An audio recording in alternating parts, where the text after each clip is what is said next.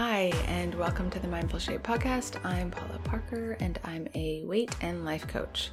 So, we're going to tackle a big concept today emotional eating, but I'm going to do it in a way that I hope is not going to feel very heavy to your ear, right? I feel like it's a bit of a charged uh, term.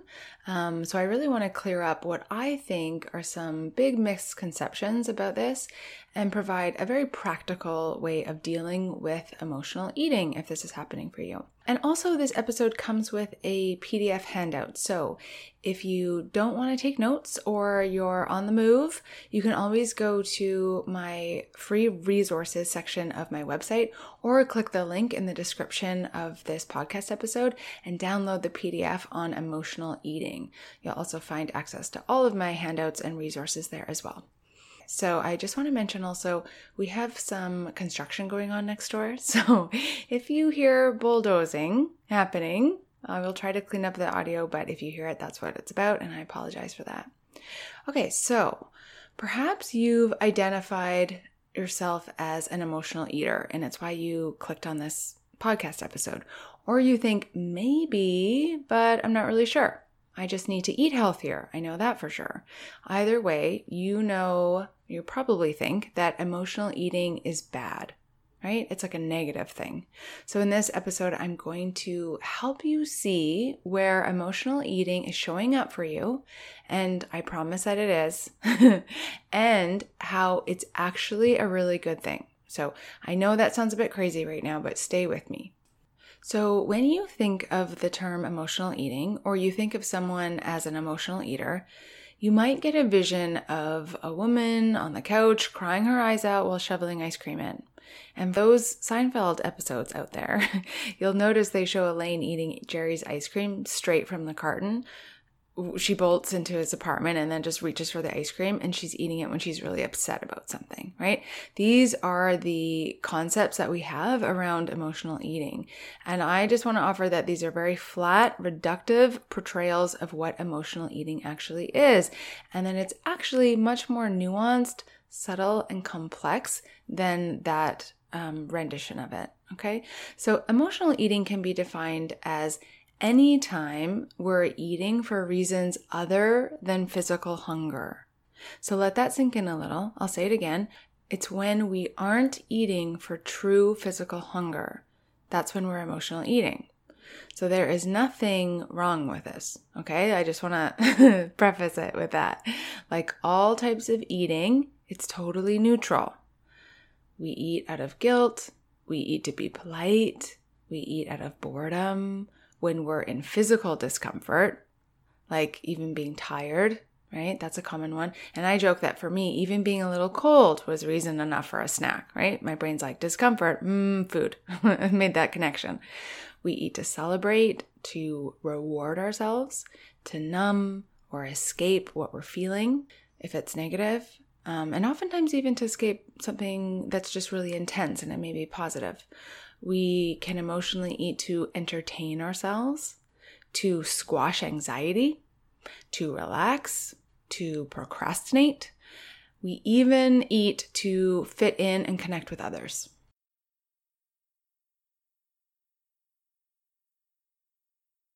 So, if you are still not 100% sure whether you are emotionally eating on a regular basis or not, um, and this can occur even in the moment when you just have the thoughts of food, your brain is suggesting a snack or to eat, and you're not really sure are you physically hungry or emotionally hungry? Right. And I just wanted to mention this because I think that for many of us, we often experience emotional hunger as real hunger, right? So that's where the nuance comes in. It can actually feel like you want something and there's desire and you interpret it as physical hunger. So when I say physical hunger, what I mean is I'm not talking about that desire for food that can be a physical sensation. Like I do believe that. I believe that emotional hunger is real hunger. However, when I say physical hunger, what I'm talking about is when your stomach is empty and your stomach is growling. So you might feel a little lower energy. You might feel like that hollow sensation in your stomach. And um, you feel like even if you have excess fat on your stomach, it feels like you're ripped. It feels like you have a six pack because your stomach is so tight. That's the feeling. Okay. So that's what I'm talking about. So I just wanted to put that out there because emotional hunger can feel like it's real hunger. Uh, and in a way it is, but that's not what I'm talking about here. So, what is your reaction when I suggest only eating when you're physically hungry? So, no more emotional eating. What happens in your nervous system? Does that scare you a little bit? Do you dismiss it without even any consideration whatsoever? You're just thinking, oh, that's not for me. or does it intrigue you a little bit? Like, I wonder if that was even possible. I wonder what that might look like. So, there's no right answer here. I just want you to get really curious about your immediate reaction. It may be an indication of how intertwined your emotions are with food right now.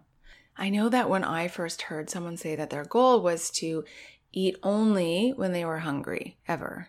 I didn't think that was even possible for myself. And I also thought that they would be living a really boring, pleasureless life. That was maybe, I don't know, 15 years ago or so.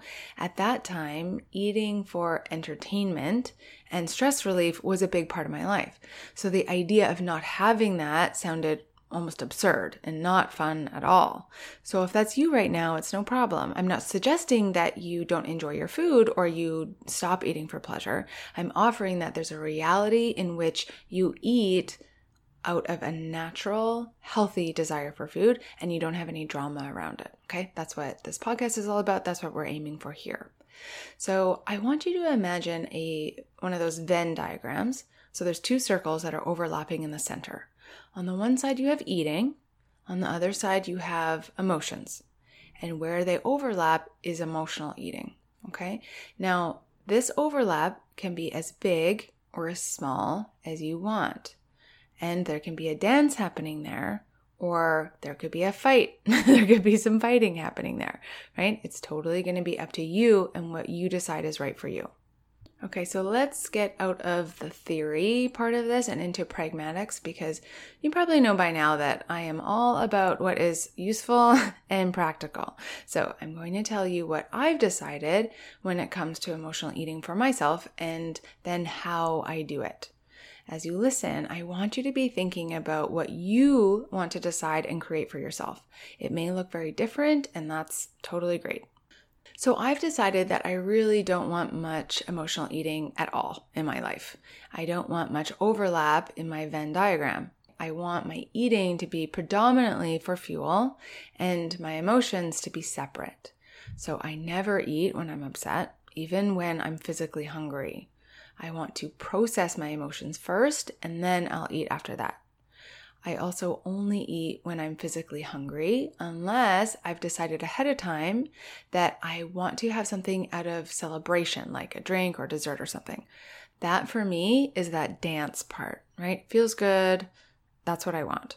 That's how emotional eating can feel healthy to me, right? It's something that I've planned and something that I choose and I feel really good about. I never use food as a reward, and I definitely used to because I've cleaned up my thinking about this. So I don't really need rewards that often anymore because just the way that I I think that I think about things differently. But when I've had a bad day, I'm not thinking I deserve something because I've had a bad day. It's simply part of how I live to take care of myself. If I need to take care of myself, I will. I don't really think of it in terms of rewards anymore. Now, if you do, that's great. If it works for you, that's awesome. All I would recommend is that you might want to think about other ways that you can reward yourself. And I'm also going to talk about that um, at the end of this episode, too. Options for that.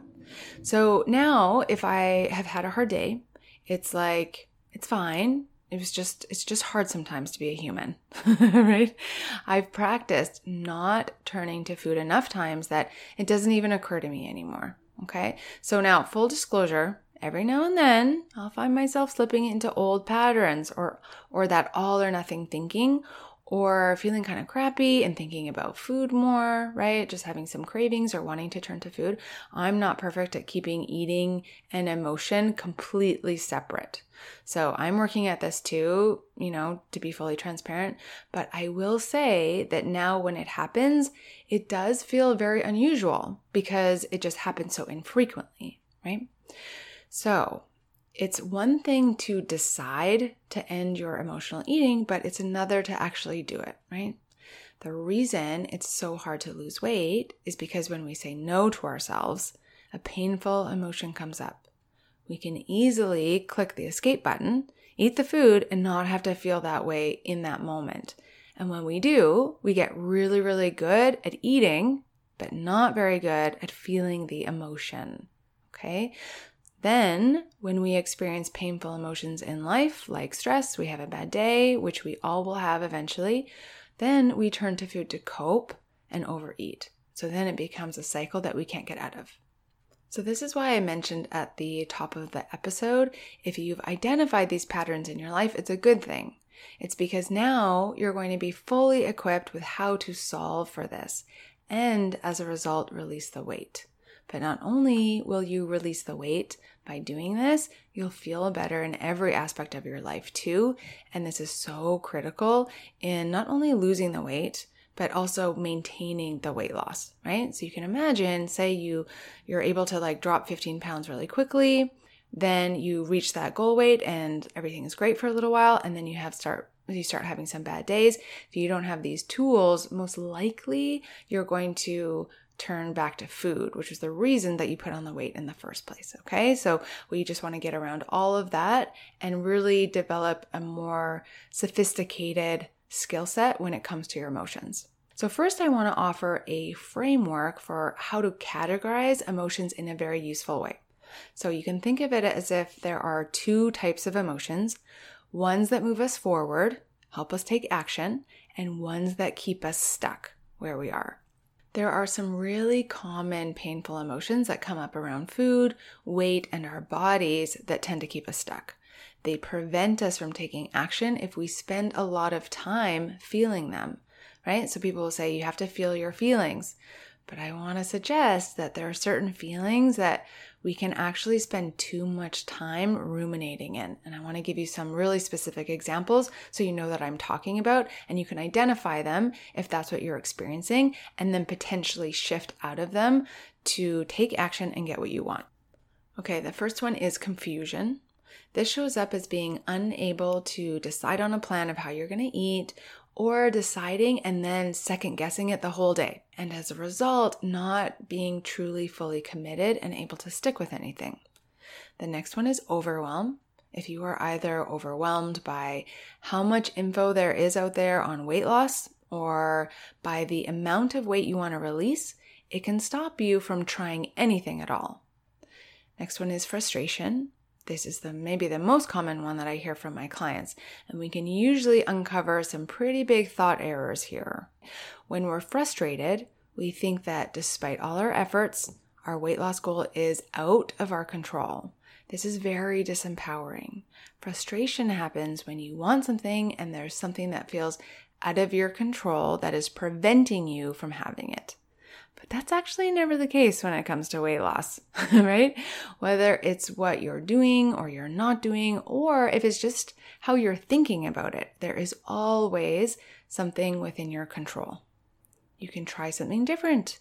You can change one thing this week, do one thing differently. You can also shift your focus from perhaps what isn't working to what is working.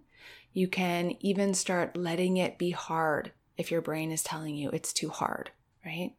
Self pity is another one. So notice when you're feeling bad, when you're not eating everything you want. And it's hard, and you want it to be fun and easy, right? Or this can look like comparing yourself to others, how they look or eat, and saying it's not fair. And I won't argue with you on that one. It's not fair, right? But so what? What now? It not being fair that some people can seemingly eat whatever they want and stay thin is a waste of your energy and brain space.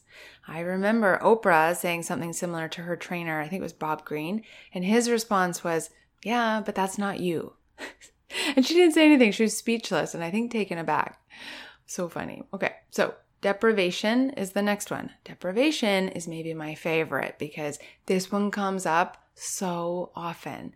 How many times have you said, Well, I would do this or that, but I don't want to feel deprived? As if we are not in control of feeling deprived or not. So that's key here, okay? Pay close attention to this. We think that being deprived is inevitable when it comes to not having the food we want to eat in that moment. So we feel deprived. But what I've noticed with myself and with my clients is that the ice cream does not cause the deprivation. Their thoughts about having the ice cream or not having the ice cream creates the deprivation. Okay, are you with me here? So, if you really have decided for yourself that you are not a woman who eats ice cream on a regular basis whenever they feel like it, or whenever it's in the freezer, or whenever someone offers you the ice cream, you don't feel deprived when you are thinking, I don't want that. What I really want is to fit into my clothing, is to be the best version of myself, right? I'm actually happier without it. It's not worth it when you're in that train of thought. Now, in the beginning, this is really hard. You probably do want the ice cream, right? Because your body is used to that dopamine rush. It's used to that intense pleasure and so your desire is really strong. When your desire is really strong, it's hard to manage your thinking in that moment. It's like in that moment, we don't really care that much about being the fullest expression of ourselves and living our dream life in our dream body. In that moment, we don't really care. What we do care about is the ice cream. So, this is why you need to do your thought work, your daily 15, so that you're always touching base with what you truly want. It makes it easier in that moment to stick to your plan. After a while, your physiological desire will diminish. Your identity will also start to shift and you will have zero desire for it. I promise. So I'm telling you, I would have never believed this unless I had this experience for myself. So I urge you to take a chance on it and just see, okay? How many times have you decided to have something because you've been depriving yourself all week and you feel like you just can't take it any longer. If that's the case, you may be believing that deprivation accumulates over time. But is that true? How can you feel past deprivation, like deprivation that you had last week? How is this possible? It's not possible. it's not possible to feel a feeling from last week in this moment. What happens is that you feel deprivation in a moment, and your thought is, I've been so deprived, I deserve this. That generates a feeling of more or intense deprivation and intense desire. We think deprivation is going to be inherent in weight loss, but it's not. Do we need to be eating sufficiently? Yes, of course. But deprivation is caused by how we're thinking about what we want and what we're saying to ourselves when we decide we don't really want it, instead we want more, we'll experience less deprivation. Okay, there are a few more that I want to discuss. Impatience is the next one, and I did a whole episode on this, so I'll just briefly mention it here. Impatience can really get in the way of our progress when we want to see the numbers go down faster, when we calculate how long it's going to take us to reach our goal, and it's not good enough right? Then we feel defeated and tend to be operating with less motivation, less energy, and eventually quit altogether. The next one is loneliness. I mention this one because I've spoken to women who say that they eat in the evenings when no one else is around. They say they're lonely and want to feel better. But why would you ever choose to be lonely? Your thoughts on being alone can generate loneliness or not, depending on what you think about being alone. So, being alone is neutral. I also know women who are alone and absolutely thrilled about it and would not change it. Okay, these women are not lonely. I also know women who are with someone and they feel lonely. I'll bet you can think of people like this as well. Okay, it's not being alone that is creating the loneliness, it's your thinking about what being alone means. Regret is another one. So, regret gets in our way because it's so past focused with no upside. Whether it's the years you regret so focused on your weight or food, and you look back and you're like, ah, I was totally thin then. Like, why did I think that I wasn't? Or it's regret about the bagel that you ate yesterday. It doesn't generate activation energy for moving forward. If you find yourself regretting something, the antidote is self compassion and curiosity. What can you learn to help you move forward? That's how we shift regret. Next one is entitlement. You should be able to eat whatever you want, right? You should be able to eat whenever you're hungry. That sounds right, right? You should be able to have a few days off on holidays and not gain any weight when you get back. I want you to question all of that. It's like what they say in relationship counseling you know, like you can be right or you can be happy. you can eat whatever you want. That's true. You can eat whenever and in as much quantity as you want. Always. That's your right as an adult. That's your right as a as a woman who can make her own decisions. Okay? And you get to choose not to because you want to change your shape. That is also available to you. Okay? And then the last one is aversion. So this emotion can look like disgust, dislike, or even contempt. So if you have aversion to either eating healthy, like eating vegetables, you think it's going to be super bland and boring, or to the way your body is right now. You may want to shift your thinking in these areas. Again, same theme overall. So long as we're dwelling in these emotions, we're not feeling empowered, optimistic, and problem solving. And that's what will make the difference. So, if you have ever felt stuck on your weight loss journey, I guarantee you were actually feeling one or more of these emotions, but maybe you weren't even aware of it. So, when you think you are stuck or you find yourself feeling one of these emotions, it's a signal that it's time for some thought work, right? It's time to take uh, an inquiry into what's going on in your brain. We need to explore the thinking that's generating these feelings and clean it up so that we shift out of it and move forward. It's really an opportunity to get to the truth. And oftentimes we'll uncover more of a root feeling like anger or sadness or fear, like one of these core big feelings. In that case, we don't want or need to change how we're thinking about it. But to move forward, to take action, we really need to feel it and process that emotion right through. So let's talk about those emotions. So the painful emotions that we need to process are anger, sadness, fear, and disappointment. Okay. And you might think of some other ones too. These are ones that I'm offering. These are ones that I, when I've done this work and given this a lot of thought, this has been has been true for me. Um, but I always encourage you to um, create what works for you and explore this and see what works for yourself. Okay. So, how this might be showing up for you is in your eating. So, if you're really food focused or you haven't been following your protocol, there may be some underlying emotions here that you may or may not be aware of. And I want to note too that they often show up really intensely when we have removed the food Okay, so when you're sticking to a plan, oftentimes my clients will say things like they just experience their emotions more intensely overall when they're not feeling basically full all the time or distracting themselves with food. So then it really, um, I want to say behooves, even though I don't actually ever use that word in real life, but it behooves you to learn this skill so that you can feel those emotions while you're on your journey and it doesn't prevent you from going back to food. Okay. So, learning how to process your emotions is arguably the most important skill that you can learn to release the extra weight. Okay, so it's not counting calories, it's not even reducing carbs or drinking more water. it's learning how to process your feelings. So, I'm going to give you a step by step technique on exactly how to do that because most of us were never taught how to do this. I even remember being grumpy and my parents saying, well, maybe you just need to eat something. so often we need to learn this much later in life.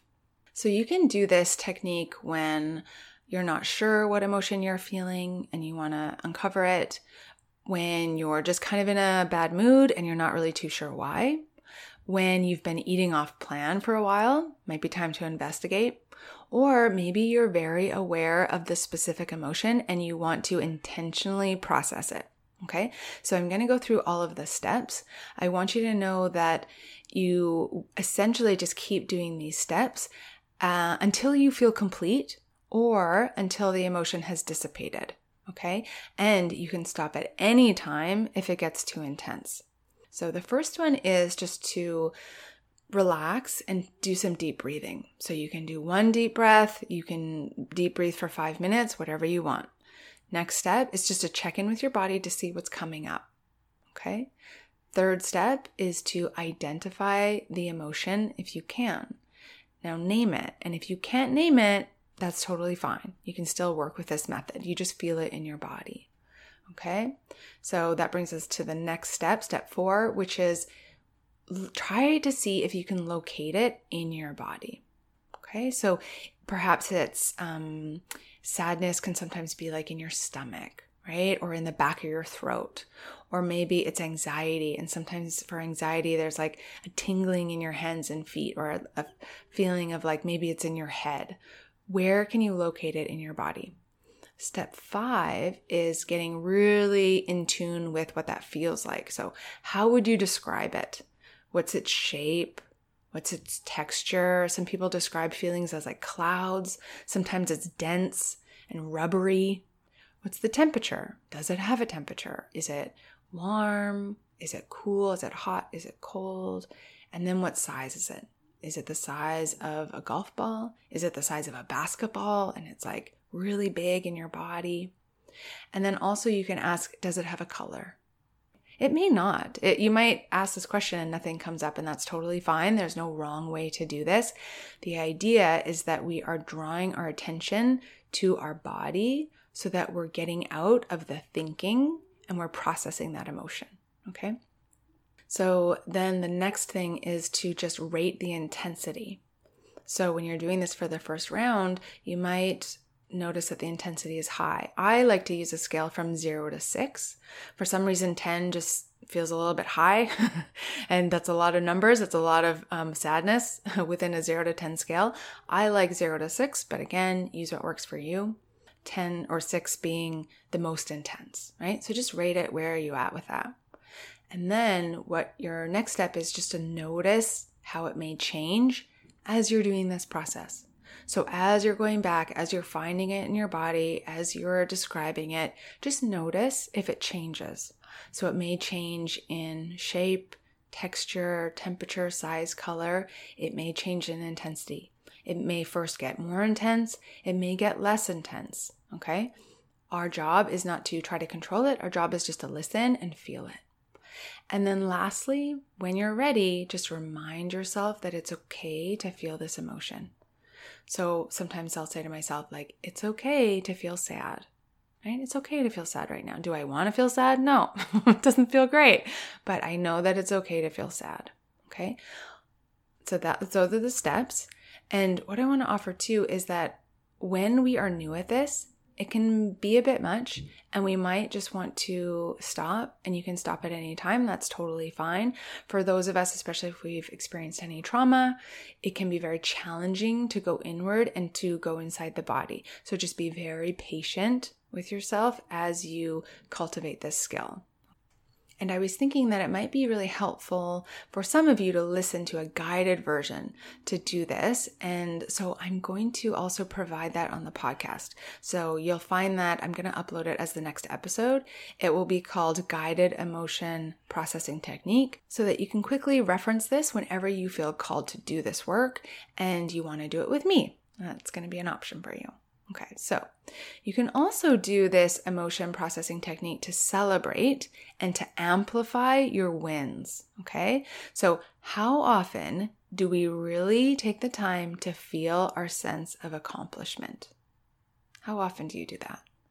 What I've started doing that I find is pretty awesome, and I would recommend it, is I do this as my reward.